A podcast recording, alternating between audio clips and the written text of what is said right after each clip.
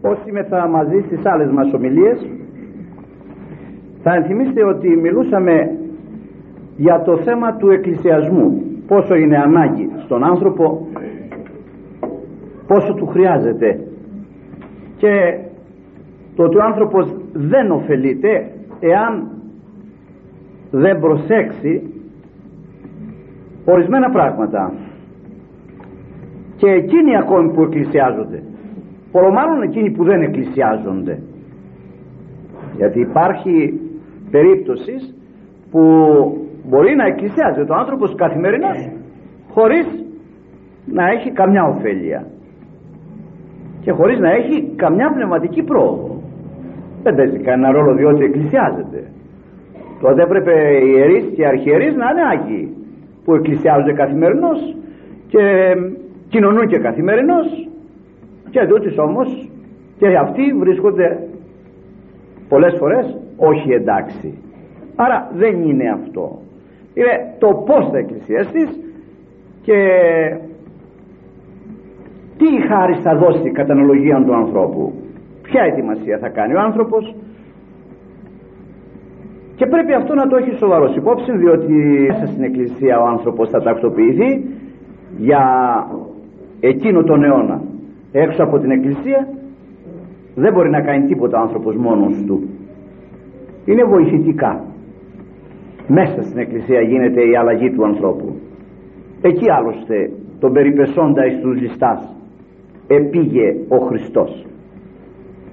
Το πανδοχείο στους πανδοχείς τον παρέδωσε και θα ξανάρθει εκεί να αναζητήσει και να δώσει εκείνα τα οποία πρέπει κατά συνέπεια αν ο άνθρωπος παραδεχτεί ότι και αυτός ο άνθρωπος υποπίπτει στα νύχια του σατανά και πληγάς επιθέτει ο σατανάς επί της ψυχής σου αν θέλει να τη θεραπεύσει θα τη θεραπεύσει μέσα στην εκκλησία.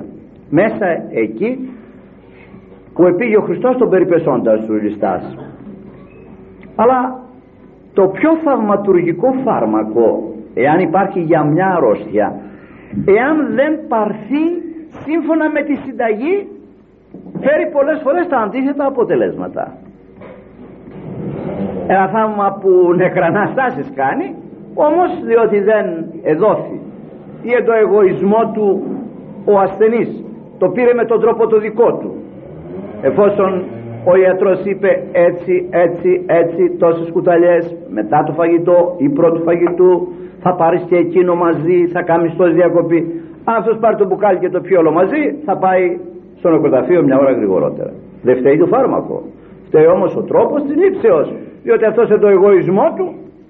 Σου λέει εγώ θα το πάρω πως θέλω εγώ έτσι είναι πολλοί άνθρωποι και που μέσα στην εκκλησία πηγαίνουν και πολιτεύονται όπως αυτοί θέλουν ή δεν πηγαίνουν στην εκκλησία και μένουν έξω και νομίζουν ότι ε, είναι εντάξει δεν έχουν ανάγκη της εκκλησίας και χίλια δύο άλλα πράγματα που συμβαίνουν και συνθέτουν αυτή την κόλασή μας διότι στη μέση είναι ο άλλος ο αρχιμάστορας είναι ο διάβολος στη μέση ο οποίος γνωρίζει τι γίνεται μέσα στην εκκλησία.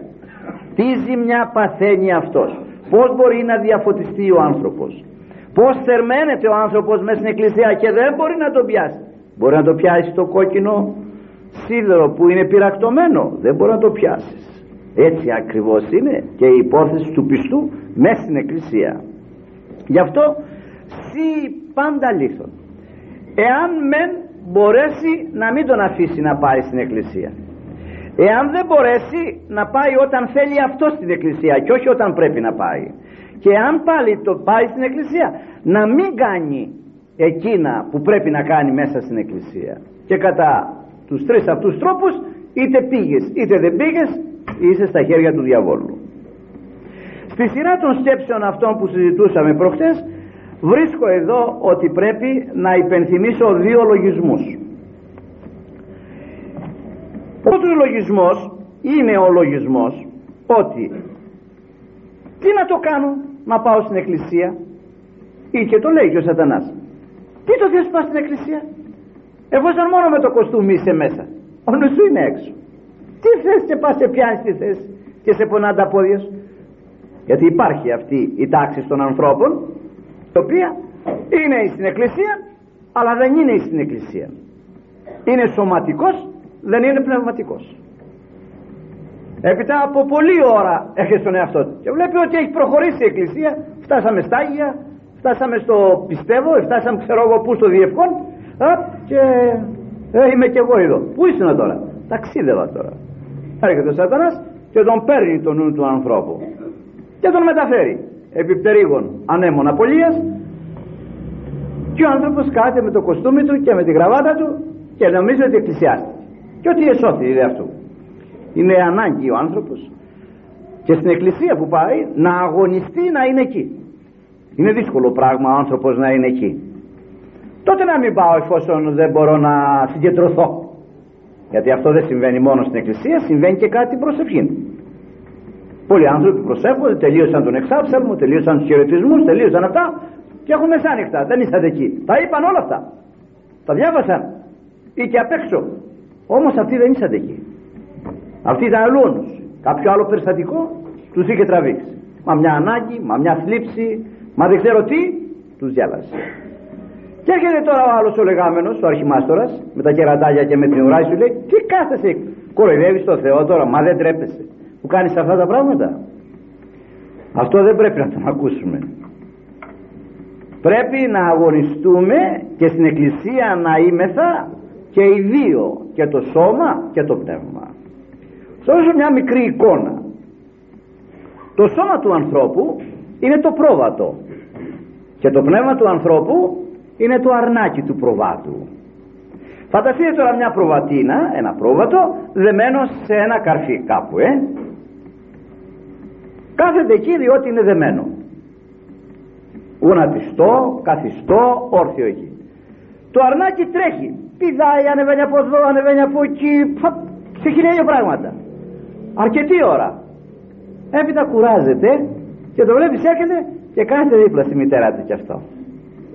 Έτσι είναι το πνεύμα. Τρέχει αυτό. Δεν μπορείς να το καθυλώσεις. Φεύγει. Είναι αδέσμευτο και φτάνεις στα πέρατα της οικουμένης και εκεί που δεν έχεις πάει ακόμη φτάνει μπροστά και συζητεί και βλέπει και εξετάζει κλπ. Μη σκοθείς από εκεί. Κάθισε εκεί. Επέμενες στην προσευχή σου. Μείνε εκεί. Μη φεύγεις από την εκκλησία. Μη βγαίνεις έξω. Θα γυρίσει. Μπορεί να προσεύχεσαι δυο ώρες. Και στην πραγματικότητα να προσευχηθείς μόνο δέκα λεπτά στο τέλος το μία και πενήντα να πάει χαμένο. Ε, έχεις μισθό. Το ότι αγωνίστηκες το ότι δεν έφυγες το ότι επέμεινες το ότι στο τέλος κατάλαβες Θεέ μου τι κάνω ακόμη ούτε το νου μου δεν μπορώ να μαζέψω μέσα μου. Τι γίνεται, τι είμαι εγώ τρελός είμαι πως γίνεται αυτό το πράγμα αυτό μας παρουσιάζει στα μάτια του Θεού. Και εκείνο το οποίο θα παίρναμε με δυο ώρες κούραση θα μας το δώσει μέσα για τα δέκα λεπτά εκείνα τα οποία καθίσαμε εκεί. Και είναι θέμα εξασκήσεως. Δεν είναι ένα θέμα που μπορεί να το μάθει ο άνθρωπος εύκολα. Οι μεγαλύτεροι ασκητέ αναφορικώς με το θέμα της προσευχής έφυγαν ελλειπείς του κόσμου τούτου. Δεν υπάρχει τελειοποίηση να πει κανείς ότι ε, αυτός έφτασε στην τελειότητα μέχρι εκεί και αυτός υπολείπεται μπροστά σε εκείνο που μπορούσε ακόμη να φτάσει. Είναι μια επιστήμη, επιστημόνη προσευχή είναι μια υπόθεση που δεν έχει τέλος. Ότι ολοκλήρωσες τα σπουδάς κατέκτησες, έκανες. Δεν τελειώνει. Αγωνιζόμενοι άνθρωποι είναι. Θα αγωνίζεσαι λοιπόν. Δεν θα παραιτηθείς δεν θα επιστρέψεις πίσω. Μάλιστα η εκκλησία μας το έχει και σαν, σαν προσευχή αυτό το πράγμα προς τον Κύριο αναγνωρίζοντας ότι ο άνθρωπος μπορεί να βρίσκεται σε θέση προσευχής και να βρεθεί σε θέση αμαρτίας. Και λέγει το εξής ένα του μέρος πολλάκις την υμνοδίαν εκτελών ευρέθην την αμαρτίαν εκπληρών. Την μεν γλώτη άσματα φθεγκόμενος τη δε ψυχή άτοπα λογιζόμενος. Και το έχει η εκκλησία μας αυτό.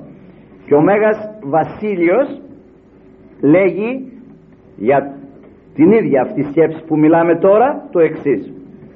Πολλοί εστάσιν εν σχήματι προσευχής στέκονται σε θέση προσευχής ούκησι δε εν διαβλή δια την του περιφοράν και των εφελκισμών της διανοίας αυτών.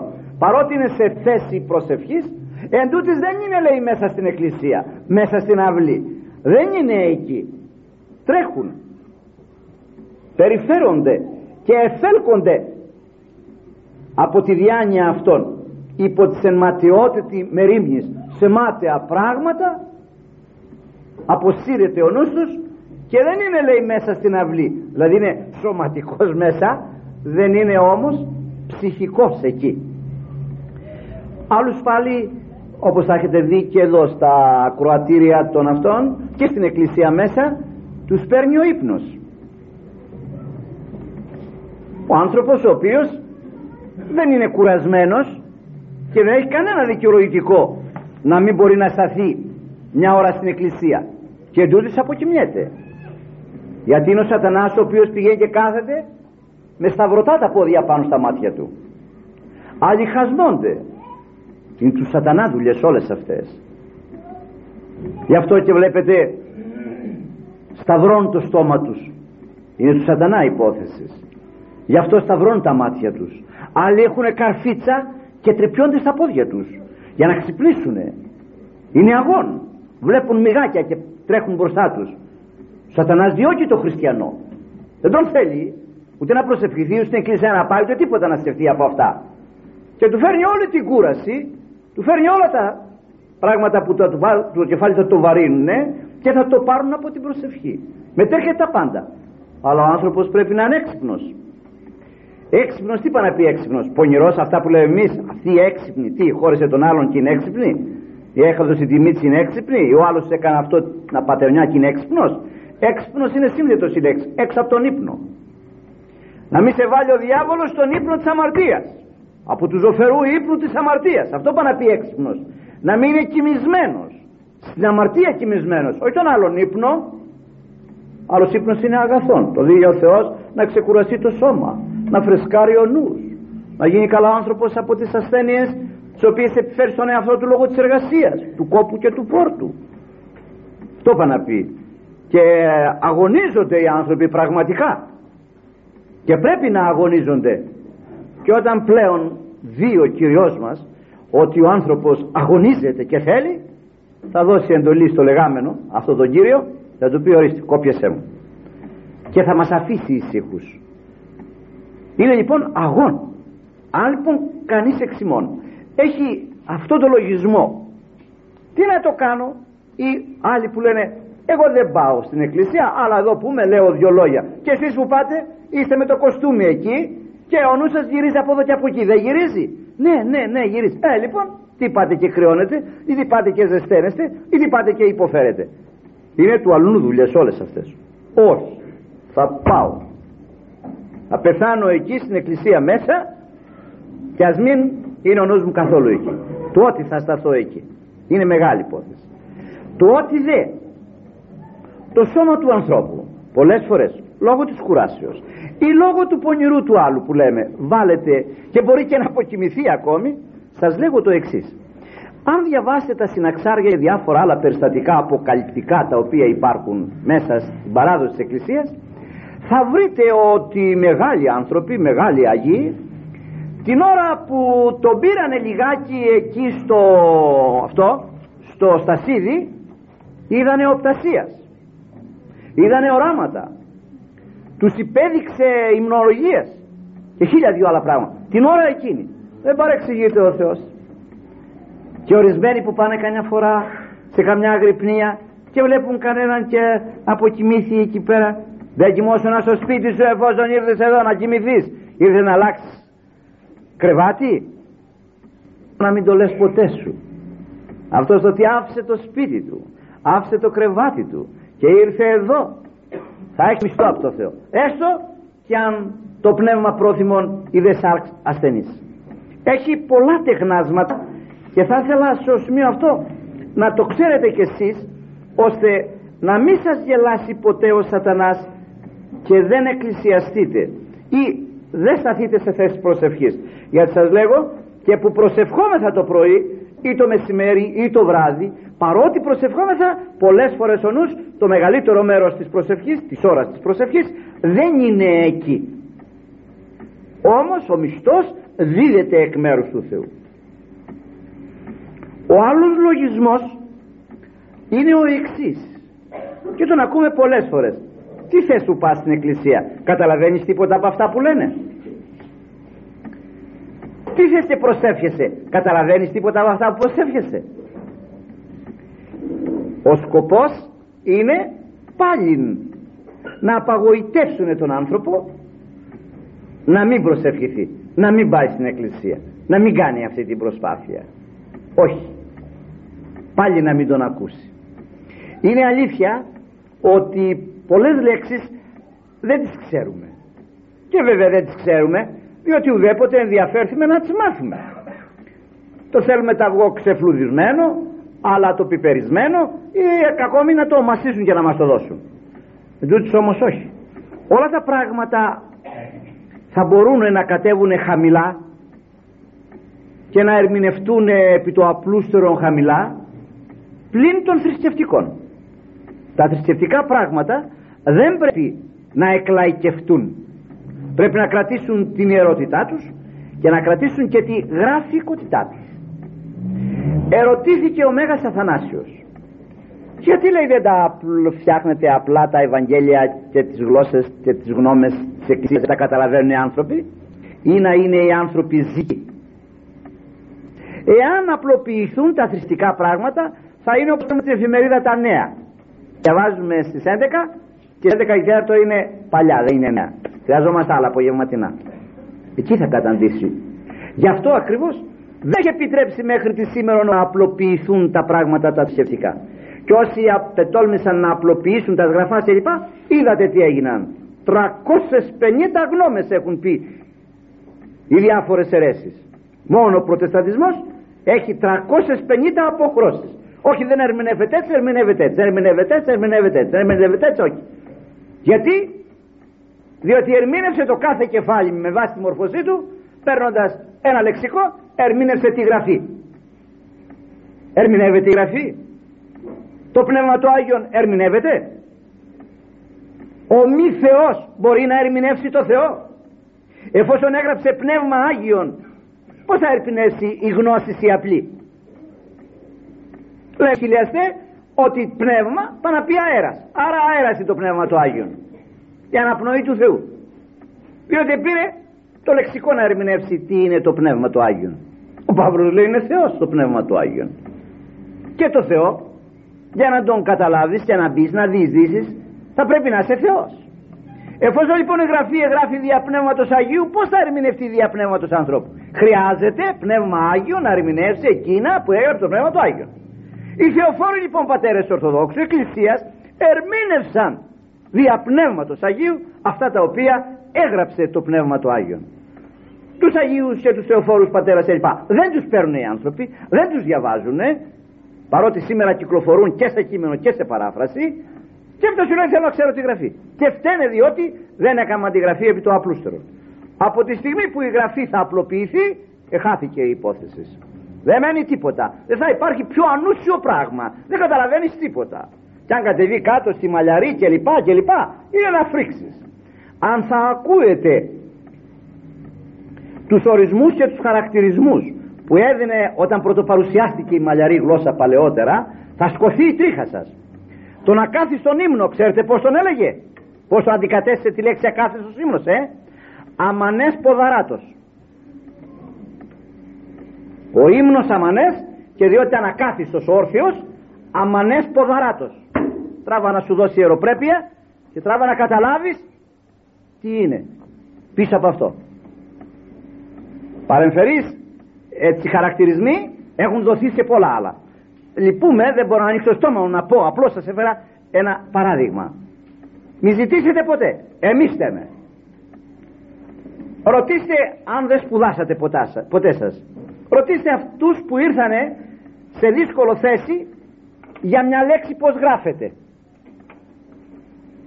και ρώτησε το διπλανό του πως γράφεται αυτό; Ή τη διπλανή της πως γράφεται αυτό; Και της είπε πως γράφεται ή του είπε πως γράφεται; Την άλλη μέρα δεν θυμάται πως γράφεται ξανά. Πρέπει να έχει κάποιον άλλο να ξαναρωτήσει αν όμως ο ίδιος η ιδία πάρει το λεξικό και αναζητήσει να βρει τη ρίζα και λοιπά πού και πως και γιατί αυτό το θυμάται. Γιατί; Διότι ο ίδιος η ιδέα εργάστηκε πάνω σε αυτό. Και άμεινε αυτή είναι η γραφή. Δεν είναι θέμα λοιπόν δεν θυμάμαι ή δεν καταλαβαίνω ενδιαφέρσεις ποτέ να καταλάβεις. Δεν έχουμε τόσες συνταγές που είναι ξένα γραμμένοι πως αυτά τα μαθαίνουμε; Διότι ενδιαφέρθημε. Πήγαμε ρωτήσαμε. Πληρώσαμε πολλές φορές. Για να μας ερμηνεύσουν ορισμένα πράγματα. Και εδώ πράγματα αιώνια μας αφήνει ο Θεός 100 χρόνια και διαβάζονται τα ίδια κατέτος δεν ξέρουμε ούτε το Άγιος ο Θεός. Γιατί λέγεται και πως λέγεται και τι συμβαίνει και τι σημαίνει. Δεν φταίει λοιπόν ο Θεός. Δεν φταίει η Εκκλησία.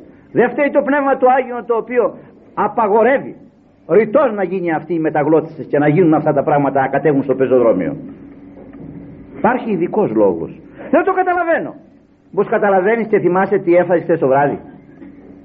Σε έθρεψε όμως αυτό που έφαγες ή δεν σε έθρεψε πολλοί άνθρωποι αν ερωτηθούν τι είχατε τραπέζι χθες το βράδυ; Δεν θυμούνται. Όχι μόνο από χθες το βράδυ για σήμερα αλλά και προμηθείς ώρας πολλοί άνθρωποι σκοθήκαν από το τραπέζι. Μπορεί να μην θυμούνται λεπτομερία τι φάγανε. Και τούτος τους έθρεψε αυτό που έφαγαν. Παρότι δεν το θυμούνται η απάντηση λοιπόν είναι ναι δεν τα καταλαβαίνω εγώ δεν το καταλαβαίνω αλλά τα καταλαβαίνει ο διάβολος για τον οποίο του τα λέγω αυτό το θέμα τα καταλαβαίνει ο άλλος Πέσε το ελέησαμε ο Θεός κάτω μεγαλός και λοιπά. Πες απ' έξω έτσι. Δεν καταλαβαίνει τίποτα. Τα καταλαβαίνει ο άλλος όμως. Εγώ δεν τα καταλαβαίνω. Ο άλλος όμως τα καταλαβαίνει και φεύγει. Μην έρθει ποτέ ο σατανάς το αυτή ή κανένα όργανο άλλο του σατανά, κανένας άπιστος, καμία άπιστος και σου πει τι θες που πας, δεν καταλαβαίνεις, δεν, δεν ξέρεις γράμματα και θέμα γραμμάτων και τα τι αυτά και τα τι αυτά. Όχι. Θα πας και θα έχεις μισθό θα έχεις μισθό και υπάρχουν άνθρωποι αγράμματοι οι οποίοι καταλαβαίνουν τη γλώσσα της εκκλησίας μας η οποία είναι δύσκολος η γλώσσα της εκκλησίας μας και θα έχετε παρακολουθήσει και αυτοί οι γραμματισμένοι όχι όμως οι χαριτωμένοι λένε πολλές μαργαρίτες στην εκκλησία. Διαβάζουν τον εξάψαλμο κάτι άλλο κλπ. Και λένε κάτι, κάτι ψέματα με ψήρ κεφαλαίο. Γιατί ενόμισαν διότι μάθαν δυο κολυβογράμματα μπορούν να διαβάσουν τη γλώσσα της εκκλησίας. Η γλώσσα της εκκλησίας είναι πνευματική και μπορεί να τη διαβάσει τη γλώσσα της εκκλησίας. Ένας αγράμματος αλλά χαριτωμένος παρά ο εγγράμματος. Και αν προσέχετε έχετε ποτέ κανένα χαρτί στα χέρια ή ξέρετε απ' έξω θα τους συλλαμβάνετε αυτούς. Γιατί νομίζουν ότι μόνο με τη μόρφωση μπορούν να τα διαβάσουν. Δεν μπορεί να θρώσεις λέξη. Είναι θέμα χάριτος. Κατά συνέπεια η χάρις δεν κοιτάζει τα γράμματα. Κοιτάζει την καθαρότητα της ψυχής. Θέλεις να καταλάβεις; Πήγαινε το βράδυ στον Εσπερινό στην εκκλησία. Πήγαινε το πρωί στον Όρθρο στην εκκλησία. Εκεί που αναγινώσετε το δογματικό μέρος της εορτής. Διότι από το από δοξολογία και από την ευλογημένη βασιλεία και εντεύθεν ακούς τα ίδια και τα ίδια που ακούς κάθε μέρα. Θέλω να μάθεις στο δογματικό μέρος της εορτής. Θα πας ή στον Εσπερινό στον Εσπερινό όχι θα πας ή θα πας στον Εσπερινό και στον Όρθρο. Εκεί υπάρχει το βάρος του δόγματος. Γιατί η εορτή τι διδάσκει η εορτή. Υπάρχει βέβαια και ένα μεγαλινάριο το οποίο λέγεται μετά τη μετουσίωση που και εκείνο είναι όλος δογματικό το μεγαλινάριο της ημέρας που πολύ δυστυχώς δεν το λένε και αυτό και δεν το ακούμε κι εμείς ώστε να ξέρουμε περί τίνους πρόκειται. Γι' αυτό λέγω ότι μην μείνετε ποτέ σας έξω ποτέ σας έξω διότι ο σατανάς τον άνθρωπο με τους δύο αυτούς λογισμούς ή διότι δεν ξέρει γράμματα ή διότι δεν μπορεί να περιορίσει το νου του κατά την ώρα της ακολουθίας ότι δεν χρειάζεται να εκκλησιαστεί ή δεν χρειάζεται να προσευχηθεί ή δεν χρειάζεται αυτά τα οποία λέγουν αναφορικός με αυτά τα δύο σας είπα αυτά τα δύο λέγει δε στο γεροντικό το εξής για να αναφορικό με το δεύτερο συλλογισμό. Όταν σας λέγει λέει ο λογισμός αυτό που σας είπα δεν ήταν δικό μου ότι δεν εννοείται αυτά που λέγονται δι' εκκλησία. Επομένως μην πηγαίνετε σε αυτήν να του απαντάτε. Δεν τα εννοώ εγώ μα τα εννοεί ο διάβολος και τρομάζει και φοβείται. Γι' αυτό θα πηγαίνω. Αυτή είναι η απάντηση. Έτσι λέγανε οι γέροντες. Έτσι λέγανε.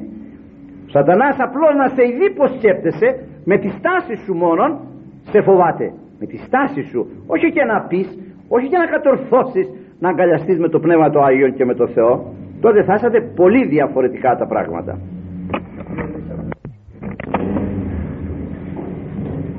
Στη συνέχεια των σκέψεων αυτών θα πρέπει να έχει υπόψη του άνθρωπος το εξής. Ότι υπάρχει και ανήκει ο άνθρωπος σε ένα συνεταιρισμό. Ποιος είναι ο άνθρωπος; Η ψυχή ή το σώμα; Η ψυχή είναι η ψυχή του σώματος και το σώμα είναι, η ψυχή του, το σώμα είναι το σώμα του ανθρώπου. Τα δύο μαζί είναι ο άνθρωπος. Γι' αυτό όταν πεθάνω εγώ παραδείγματι εσείς μπορεί να μην θέλετε να πεθάνετε ακόμη αν το πνεύμα σας χωριστεί θα πούνε αυτό είναι του Παναγωπούλου η ψυχή και θα βλέπετε μες στο φέρετρο εκεί το σώμα μου και εκεί θα πείτε είναι του το λείψανο του Παναγωπούλου το λείψανο. Λείψανο τι είπα να πει; Υπόλοιπον. Εδώ είναι το πνεύμα του Παναγωπούλου η ψυχή του Παναγωπούλου έχει το λείψανο του Παναγωπούλου αν έρθει τώρα η ψυχή και μπει μέσα στο σώμα τι θα είναι εκεί τώρα; Ο Παναγόπουλος. Και τα δύο λοιπόν μαζί. Είναι ένας συνεταιρισμός. Αλλά ένας συνεταιρισμός ευλογημένος αν προσεχτεί και διαβολεμένος εάν δεν προσεχτεί. Είναι ο σκύλος με τη γάτα. Εκείνο που συμφέρει για την ψυχή δεν το θέλει το σώμα. Και εκείνο που θέλει η σάρξ και λοιπά δεν συμφέρει στην ψυχή. Άντε τώρα να τα βγάλεις πέρα. Πρέπει τώρα να προσέξεις να γεφυρώσεις αυτά τα δύο πράγματα. Και να είσαι δίκαιος ο Μέγας Βασίλειος λέγει σε ένα μέρος εάν λέγει δεν μπορείς να αποδώσεις τη κρίτονη στην καλύτερα συνεταίρο όσα αξίζει και όπως αξίζει φρόντισε τουλάχιστον να αποδώσεις τα ίδια.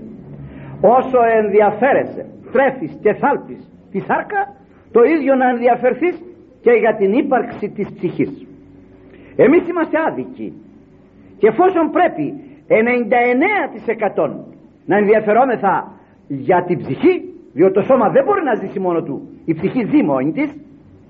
Εντούτοις και 1% για το σώμα γιατί τόσο του αξίζει και έτσι του αξίζει.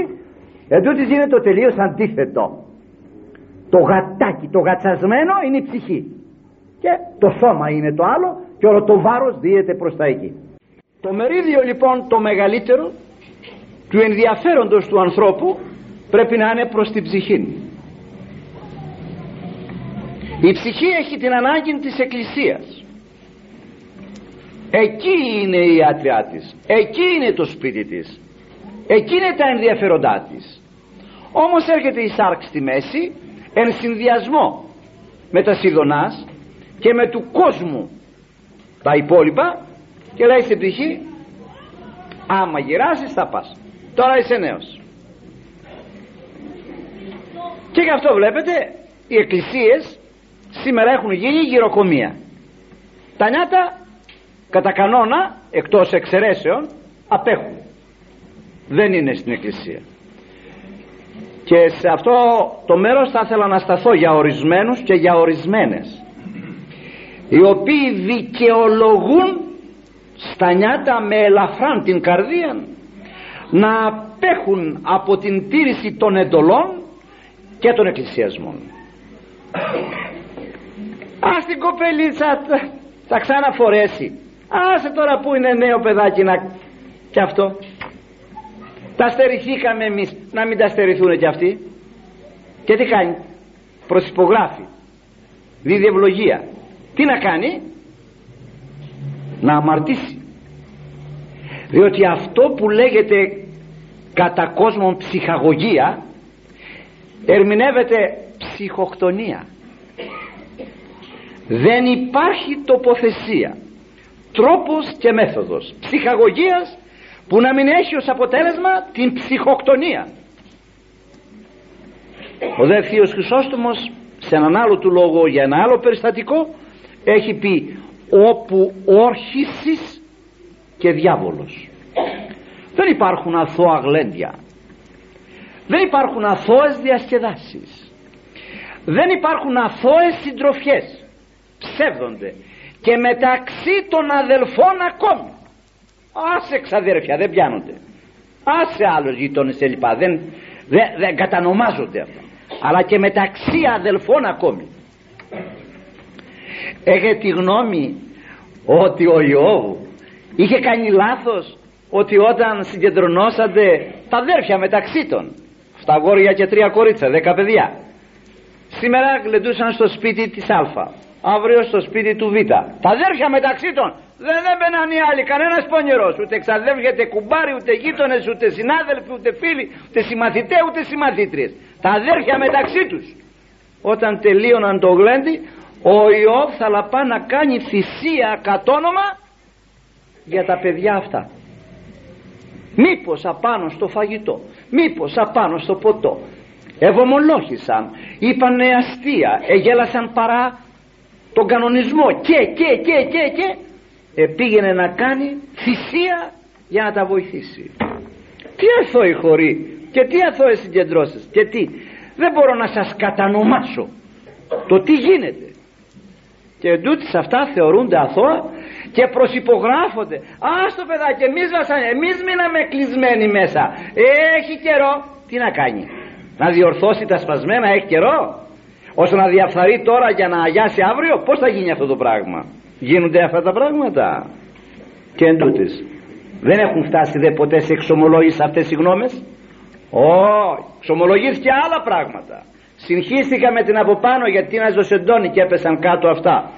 Τι το εξομολογήθηκε αυτό; Δεν εξομολογήθηκε όμως ότι υιοθέτησε ότι μπορεί η μικρή ή ο μικρός η αβ να κάνουν την α ζωή. Αυτό δεν το εξομολογήθηκε ποτέ. Θα το βρει μεταγιόν κρεμασμένο εδώ. Όπως και τόσα άλλα τα οποία έχουν περάσει απαρατήρητα τα οποία λέμε εμείς.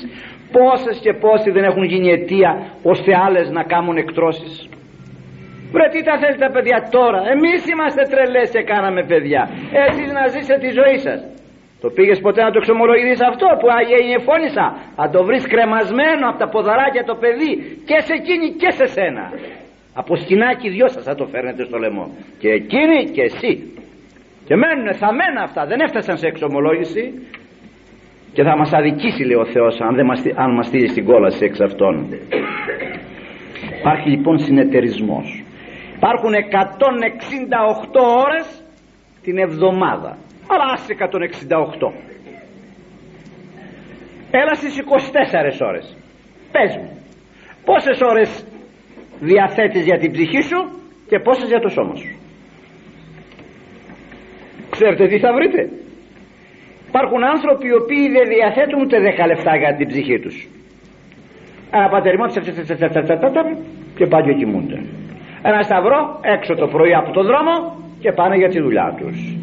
Και εργάζονται, κοιμούνται, απολαμβάνουν ειδονές, αρκικές, κοσμικές κλπ. Τις 23 ώρες και 50 λεφτά. Ούτε 10 λεφτά και ορισμένοι και καθόλου. Άλλοι λίγο περισσότερο. Μια ώρα. Μισή ώρα το πρωί ή ένα τέταρτο το πρωί ένα τέταρτο το μεσημέρι, ένα τέταρτο το βράδυ. Άλλοι από μισή ώρα την κάνουν μια, δυο, τρεις δυο, τρεις. Άρα 90% για το σώμα και 10% για την ψυχή είσαι δίκαιος; Σε ρωτώ είσαι δίκαιος; Θα πει κανείς πως τι θα κάνουμε τώρα αφήσουμε τη δουλειά μας τώρα να πάμε να προσευχόμεθα; Αυτό είπαμε ότι η προσευχή αφήνει τη δουλειά.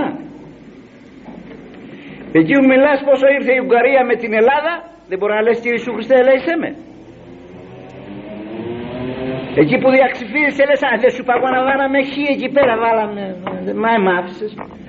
Τρεις ημέρες τέσσερες από την Κυριακή το απόγευμα μέχρι την Τετάρτη κάνεις αυτόν τον αγώνα άχλη και από την Πέμπτη μέχρι την Κυριακή το Σάββατο βράδυ αργά που θα του δώσεις το εκείνο το προπό που γίνεις όλη αυτή τη φασαρία που δεν είπες ούτε ένα Κύριε Ιησού Χριστέ ελέησέ με για να μην αφήσεις τη δουλειά εκεί που πλένεις, εκεί που ζυμώνεις εκεί που μαγειρεύεις, εκεί που μπαλώνεις εκεί που ταξιδεύεις δεν μπορεί να προσευχηθείς. Να αυξήσεις τις ώρες υπέρ και του σώματός σου διότι όταν έχεις σε ανθυρά κατάσταση την ψυχή σου ταυτόχρονα εξυπηρετείς και το σώμα. Και αυτό το καημένο το σώμα το οποίο είναι Άγιο και αυτό καλό για το Θεό δεν έδωσε τίποτα κακό. Παρότι το τσούφλιο αυτό θα πεταχτεί στην άκρη εκεί πέρα στη στάχτη κάποια μέρα είναι απαραίτητο όμως το αυγό για να σταθεί το τσούφλιο. Δεν μπορεί να πει είναι μόνο ένας σπράδι και κρόκος το αυγό. Χωρίς το τσούφλιο χρειάζεται το τσούφλιο. Δεν είναι βέβαια το αυγό το τσούφλιο αλλά χρειάζεται το τσούφλιο. Έτσι είναι και το σώμα. Δεν μπορείς χωρίς το σώμα να σταθείς. Η ψυχή μες στο σώμα θα αγωνιστεί. Και με το σώμα θα αγωνιστεί. Είναι απαραίτητο. Γι' αυτό βλέπετε και αγιάζονται τα σώματα των Αγίων. Και ο σατανάς τα βλέπει και περνάει από το άλλο μονοπάτι όταν ακούει περί σώματος Αγίου. Όταν πρόκειται περί τάφου Αγίου κλπ. Γιατί λοιπόν το αδικείς; Το πνεύμα σου, την ψυχή σου γιατί την αδικείς. Και ρίχνεις όλο το βάρος. Αυτό είναι το καλόπεδο το σώμα είναι το καλόπεδο δεν είναι το σώμα. Γι' αυτό λοιπόν πρέπει να προσέχει ο άνθρωπος. Σάρξ ζητάει όχι φαγητό όχι αυτό προσευχή. Ζητάει όχι νηστεία. Ζητάει όχι παιδοποιία. Όχι κούραση. Όχι όχι όχι όχι όχι, όχι. Είναι συμφέρον αυτό όμως που ζητάει. Συμφέρουν στην ψυχή αυτά τα οποία θέλει η σάρξ και υποδεικνύει η σάρξ. Και εμείς ενδίδουμε. Διότι την ψυχή ο Κύριος την έβαλε υπέα και το σώμα έβαλε να είναι το υποζύγιο. Και όταν ο άνθρωπος φτάσει στο σημείο να τον διευθύνει το υποζύγιο και να μην μπορεί να το πάει εκεί που πρέπει, εκεί που θέλει, θα τον κρεμίσει στο βράχο μια μέρα. Πόσον ο άνθρωπος πρέπει να είναι και να με τα χαλινά να πηγαίνει εκεί που πρέπει της σάρκα όχι. Θέλεις μα δεν συμφέρει. Πάντα έξεση αν δεν τα φτιάξε για μένα δεν βλέπεις την αγορά τι έχει δεν βλέπεις κρέατα τι έχει ψάρια τι έχει φρούτα τι έχει. Γυναίκες πόσες έχει άντρους πόσες έχει. Ναι πάντα έξεση που πάντα συμφέρει θα σε αντικάσω όλα αυτά πριν να αμαρτήσεις όμως τώρα που ημάρτησες αλλάξαν τα πράγματα δεν γίνεται όμως ποτέ συζήτηση και ποτέ λογαριασμός και ποτέ ισολογισμός και ποτέ απολογισμός. Ποιο το αποτέλεσμα της συνεργασίας ψυχής και σώματος; Και τα αποτελέσματα; Πάντοτε κατά της ψυχής. Αυτή τη τρώει πάντοτε. Πάντοτε εις βάρος της ψυχής. Σάρξ πάντοτε βγαίνει από πάνω. Και σε κάπ γίνονται. Και συζητήσεις γίνονται. Και θερμόμετρα μπαίνουν. Και ποιοσόμετρα υπάρχουν. Και τι δεν υπάρχουν. Γιατί; Για αυτή τη βρώμα και τη δυσοδεία που λέγεται σάρξ για την ψυχή τίποτα ουδεμία συζήτηση. Θα λοιπόν άδικοι είμαστε κακοί συνεταίροι. Κλέβουμε. Και θα μας δικάσει ο Θεός. Δεν θέλει λοιπόν να δείξεις. Ενδιαφέρον και δικαιοσύνη να αποδώσεις ώστε να δώσεις τη κρίτονη στην καλύτερα συνεταίρο αυτό που της αξίζει. Δώσε τουλάχιστον το ίδιο. Το ίδιο ενδιαφέρον. Διέθεσε 12 και 12 ώρες του 24 ώρια για τον εαυτό σου ούτε την Κυριακή. Πολλοί άνθρωποι ούτε την Κυριακή. Μια Κυριακή μου μένει. Θα ασκοθώ να πάω στην εκκλησία. Πας εκείνοι που πάνε στο τέλος και κοροϊδεύουν χτύπησε τρίτη καμπάνα για να σκοθεί Πράβατε. Προσέχετε λοιπόν σε αυτό το σημείο. Και εκμεταλλευτείτε τον χρόνο διότι δεν θα ξαναγυρίσουμε από εδώ. Ένα πρωινό λέγει μια παράδοσης ένας γέροντας επήγαινε στην εκκλησία. Τραγιασκούλα του με τον μπαστούνάκι του περνούσε από ένα μέρος ήταν ένα βασίλειο που ήταν κοντά στην εκκλησία.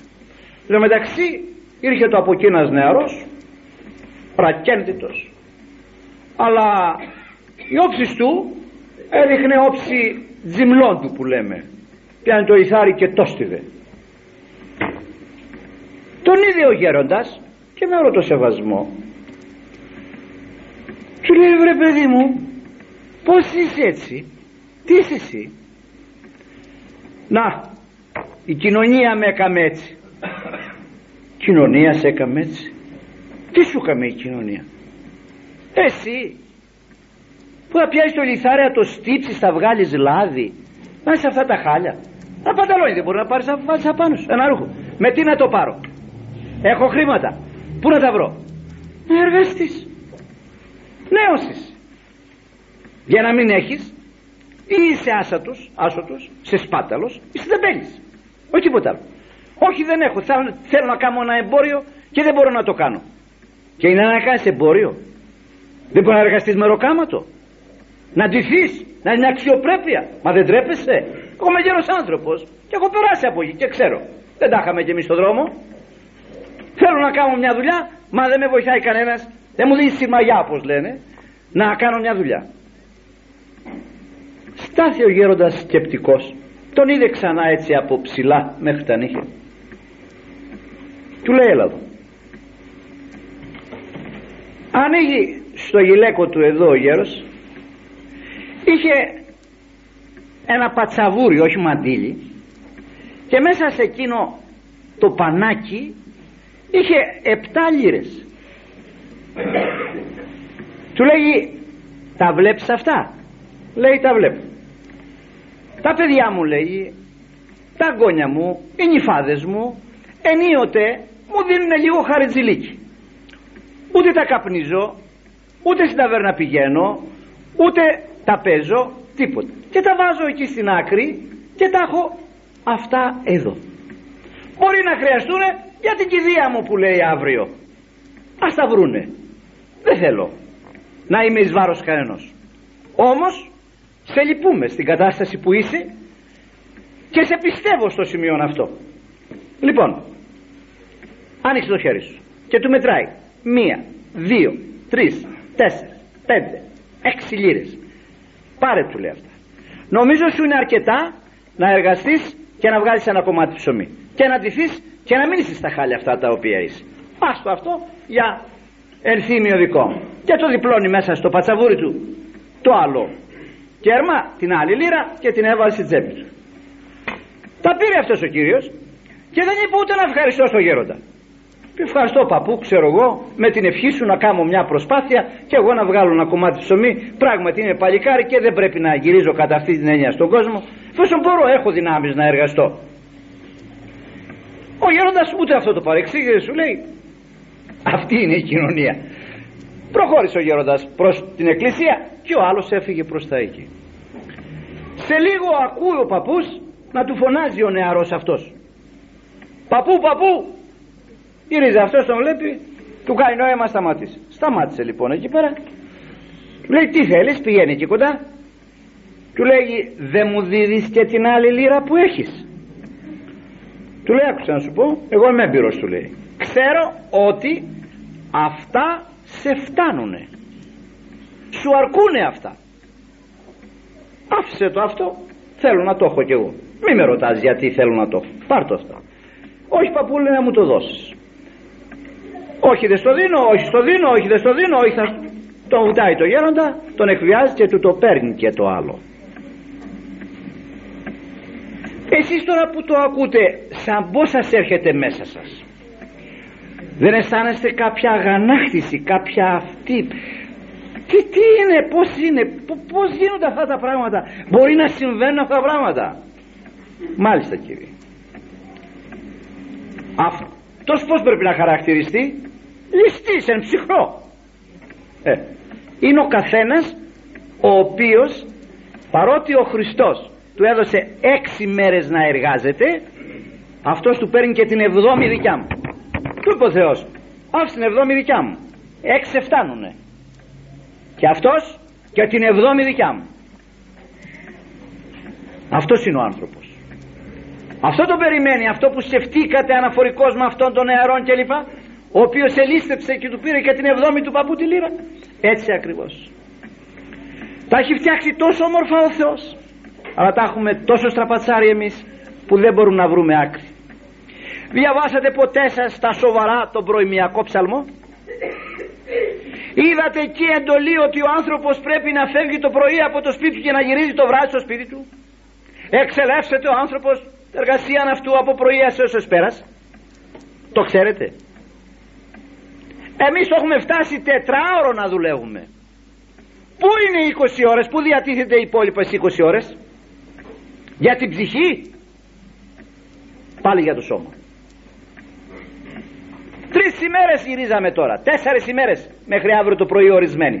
Γυρίζανε. Πού; Άλλοι κλειστήκαν να τους φάνε ηλίκη εκεί επάνω. Άλλοι σκοτωθήκανε διελύθησαν οικογένειες. Άλλοι άλλοι άλλοι άλλοι. Πού; Προς τι η αργία αυτή; Γιατί δεν πήγε στην εκκλησία; Πού είναι που επροσευχήθη πού χρησιμοποίησε για την ψυχή του τίποτα ο άνθρωπος; Γιατί την αδίκη την αθάνατο ψυχή του; Γιατί τη στέλνει στην κόλαση με τον διάβολο; Γιατί; Αυτά είναι. Και εν ο άνθρωπος βρίσκει δικαιολογίες και θέλει δικαιολογίες. Έχουμε οικογένεια λένε οι άλλοι πρέπει να εργαστούμε. Σοβαρά. Όσα κι αν μαζέψεις χωρίς Χριστό σκορπίζεις. Όσοι δεν συνάσει με τεμού σκορπίζει. Όταν θα κάνεις το διατεταγμένο αυτό που θέλει ο Θεός θα είναι ευλογημένο και το λίγο. Όταν συνάσεις χωρίς ευλογία θα είναι διασκοπισμένο και άχρηστο και εκείνο που κάνεις το υπόλοιπο. Και σε αυτό έχω κάτι να σας πω αναφορικός. Με το έχω ανάγκες και αναγκάζουμε έχω γραμμάτιο, έχω τούτο έχω κορίτσα, έχω ξέρω εγώ τι. Πρώτα πρώτα να ρωτήσεις πρώτα αν πρέπει να βάλεις το γραμμάτιο. Γιατί πολλοί δημιουργούμε καταστάσεις χωρίς να ρωτήσουμε το Χριστό και έπειτα μας θέει ο Χριστός και είναι κακοί οι άνθρωποι που δεν μας βοηθάνε. Πρώτα πρώτα να ρωτήσεις τον Χριστό αν πρέπει να βάλεις το γραμμάτιο. Και να του πάρεις και μονογραφή και σφραγίδα. Όχι να το ζητάς εκ των υστέρων. Ω, τέλος πάντων.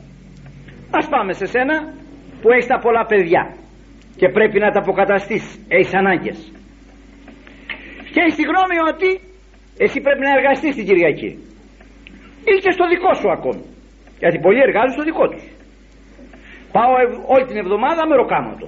Έχω οικογένεια. Την Κυριακή φτιάχνω κάτι δικό μου. Μα το αμπέλι μου. Μα το σπίτι μου. Μα το χωράφι μου. Μα ασπρίζω, μα σοφατίζω, μα ξέρω εγώ κάτι κάνω. Γιατί αύριο θα πάω με ροκάματο. Έχω οικογένεια. Δεν τα βγάζω πέρα. Δεν βγαίνω και είναι όμορφο ωραίο αυτό το πράγμα φαίνεται στην πράξη. Παρότι εργάζεται το πρωί το απόγευμα θα είναι στο γήπεδο αυτός ο Κύριος. Το απόγευμα θα είναι στο σινεμά αυτής της ποινής το απόγευμα η μάνα και λοιπά θα βγει έξω. Πάνε στην ταβέρνα και λοιπά την ώρα που χτυπάει η καμπάνα είναι όλοι απεισχολημένοι. Από τις 11, 12, μία η ώρα που κλείνουν οι εκκλησίες είναι ελεύθεροι όλοι και ετοιμάζονται για έξω. Γύρσα ανάποδα αν είσαι εντάξει τράβα το πρωί στην εκκλησία σου και εργάσου το απόγευμα δεν το κάνεις Εργάσου. Πήγαινε στην εκκλησία το πρωί μια ώρα δυο και εργάσου κύριε το απόγευμα. Αλλά δεν στερείς τίποτα από τη σάρκα, τίποτα από τον κόσμο, τίποτα από τις ειδονές σου, τίποτα από τις απολαύσεις και τα φορτώνεις όλα στην αθάνατο ψυχή σου και δεν την πας το πρωί στην εκκλησία την ψυχή σου. Ή δεν γίνονται αυτά τα πράγματα. Εορτάζανε οι Δημήτρη Δεσποτές. Πήρανε άδεια το πρωί, την πήραν για το απόγευμα την άδεια να δεχτούν τα ψέματα του κόσμου. Το πρωί δεν πήγαν στην εκκλησία. Δεν υπάρχει δικαιολογία. Ήταν λοιπόν ένας αγρότης ο οποίος εργάζεται και την Κυριακή στα μπέλη του και τον επεστιεύτηκε ο Χριστός μας σαν ένας άνθρωπος του λέει «Ε, πατριώτη τι κάνεις εκεί; Ε τι να κάνω εδώ βάλω κανένα ξεναριά δηλαδή ε βλέπεις σκάβω το αμπέλι Μα σήμερα μου φαίνεται ότι είναι Κυριακή. Δεν παρεξηγεί εμένα ο Θεός. Γιατί έχετε συγγένεια; Γιατί δεν σε παρεξηγεί εσένα ο Θεός. Έχω παιδιά. Έχω ανάγκες. Την εβδομάδα πάω για μεροκάματο και πάλι δεν μπορώ να τα χορτάσω ψωμί. Κυριακή και τη γιορτή που είναι σχόλη για τους άλλους δουλεύω στο δικό μου. Ξέρω εγώ δεν παρεξηγεί ο Θεός. Ήξερε αυτός.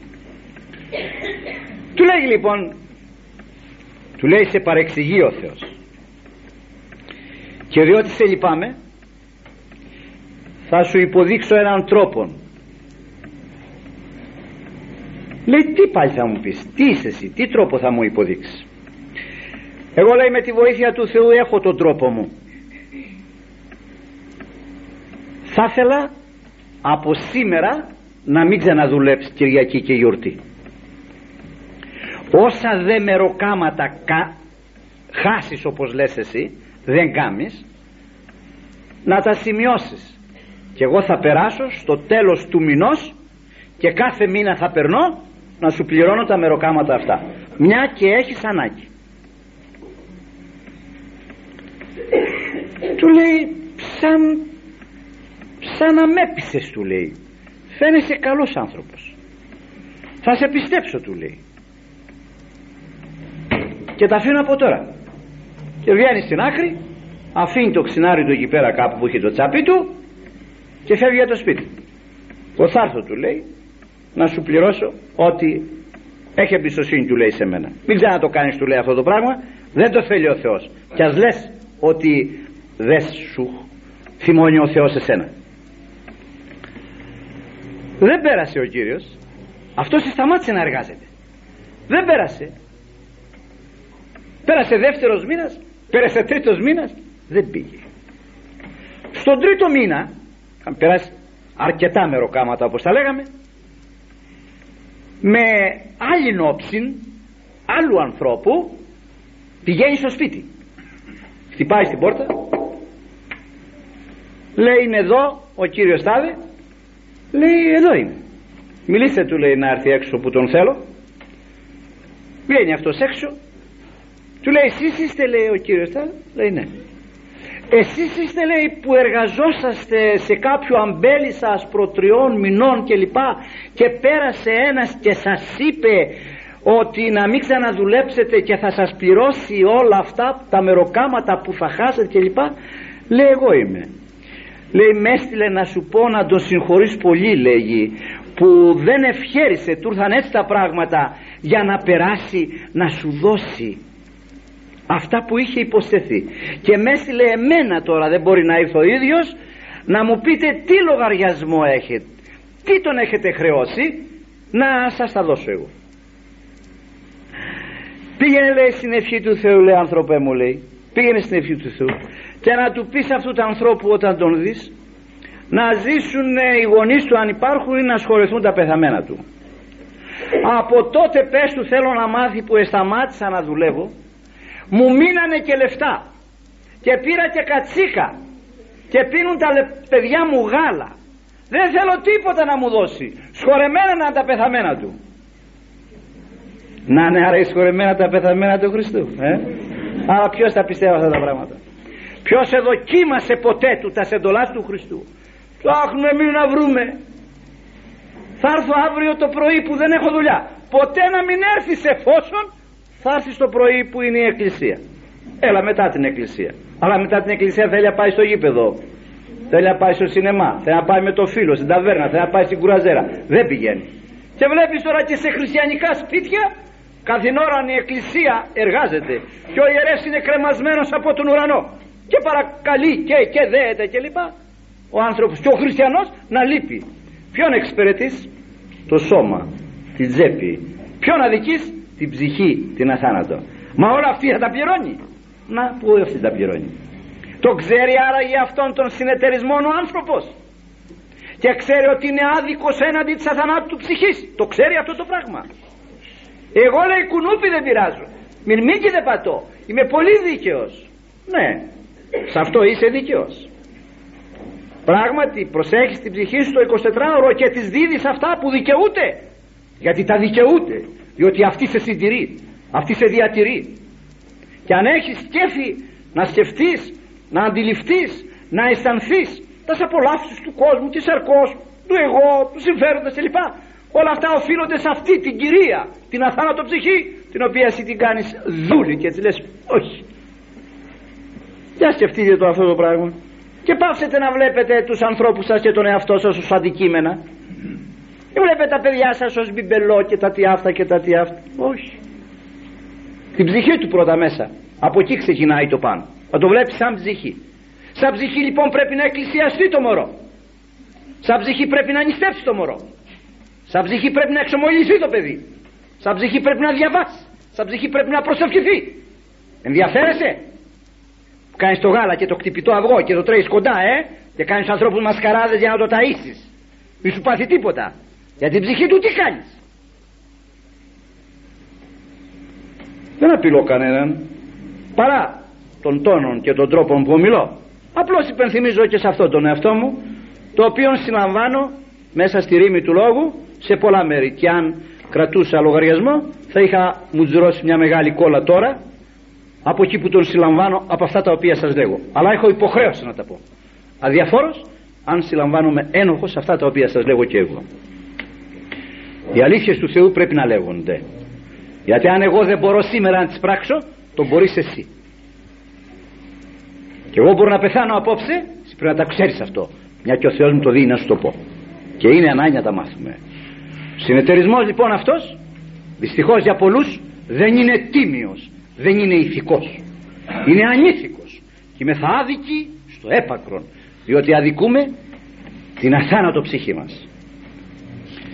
Μη στερήσετε λοιπόν ποτέ σας αυτά τα οποία υποχρεούται αυτά τα οποία πρέπει να πάρει η ψυχή που τα έχει ανάγκη και είναι απαραίτητα. Μην γινόμαστε σάρκες μόνο είμαστε και πνεύμα. Ο άνθρωπος πρέπει να είναι τουλάχιστον κυρίως πνεύμα διότι επί σαρκίνους ανθρώπους δεν κατοικεί ο Θεός. Η χάρη του πνεύματος του Αγίου δεν κατοικεί. Την ερχομένη Κυριακή προσέξτε στην Εκκλησία.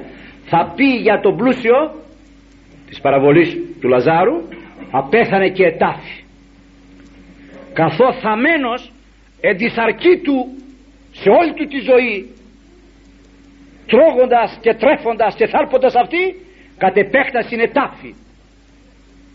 Είναι σαν το δούλον εκείνον ο οποίος έκρυψε στη γη το τάλαντο. Ο άνθρωπος του βλέπει μόνο κάτω.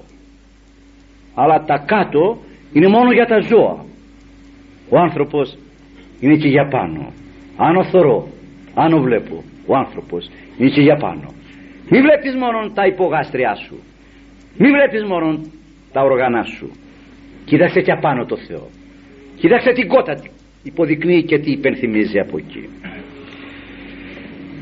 Στη Γένεση στο έκτο κεφάλαιο στίχος 3 λέγει ο Θεός για αυτούς που κατέκλυσε εν το είδατη το εξής.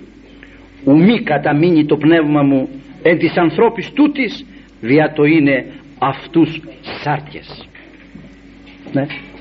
διότι πολιτεύονται σαν να μην έχουν πνεύμα σαν να μην υπάρχει αθάνατος ψυχή πολιτεύονται. Και βλέπουνε μόνο τη σάρκα. Και λέγει ουμή καταμείνει το πνεύμα μου εν της ανθρώπης τούτης δια το είναι αυτούς σάρκες τώρα υπάρχει μια άλλη σκέψη. Δηλαδή σαν πως σαν τι πρέπει να κάνουμε στο σημείο αυτό; Πρέπει να σταματήσουμε τα υπόλοιπα και να είμαι θα καθημερινώς στην εκκλησία αυτό είναι ένα θέμα μεγάλο που Θεού θέλοντος να το συζητήσουμε σε μια άλλη βραδιά. Ταύτα και για απόψε.